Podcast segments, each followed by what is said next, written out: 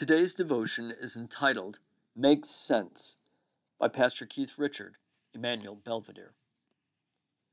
And he went down to Capernaum, a city of Galilee, and he was teaching them on the Sabbath, and they were astonished at his teaching, for his word possessed authority.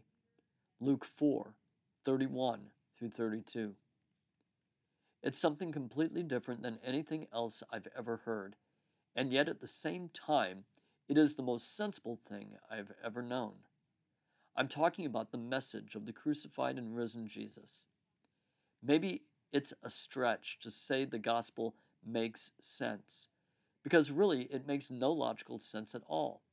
Why would Jesus die for his enemies? It's crazy.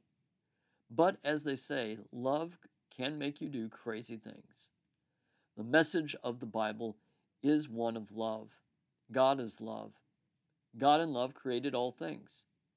God in love made us to be his people, living in relationship with him and each other, and caring for his creation. But then Adam and Eve rejected God's love, and the beauty of God's creation was now infested with the brokenness of sin. In my life today, I see the evidence of God's beauty and of man's brokenness. I see it in the world, and I see it in the mirror. The voices of the world tell me all kinds of things that just don't make sense. They tell me I'm not broken, but I can feel the brokenness in my gut. They tell me I can be the God of me, but I see evidence of a higher power. They tell me love is about what I feel and who I am attracted to, but I've seen sacrificial love that has nothing to do with feelings or attraction. They tell me I am nothing more than an animal, but I have seen the divine in the wrinkles of the elderly and in the womb of a young mother. I'm sorry, but I'm just not buying what the world has to offer.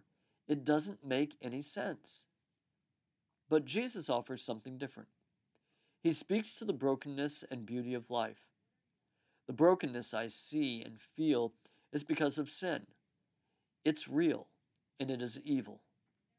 The beauty I see, the sacrificial love I witness, and the evidence of the divine is also real. And it is the beauty of the gospel. The heart of the gospel is that Jesus lived, died, and rose for me. I still struggle with my sin, but in Jesus I am forgiven. I have eternal life, not because of what I do, but because of what Jesus did. This doesn't set me free to sin. It sets me free to live, love, and care for people and this world. I am not saved because the message of Jesus makes sense to me. I'm saved because Jesus lived, died, and rose for me. It just happens that the truth makes sense.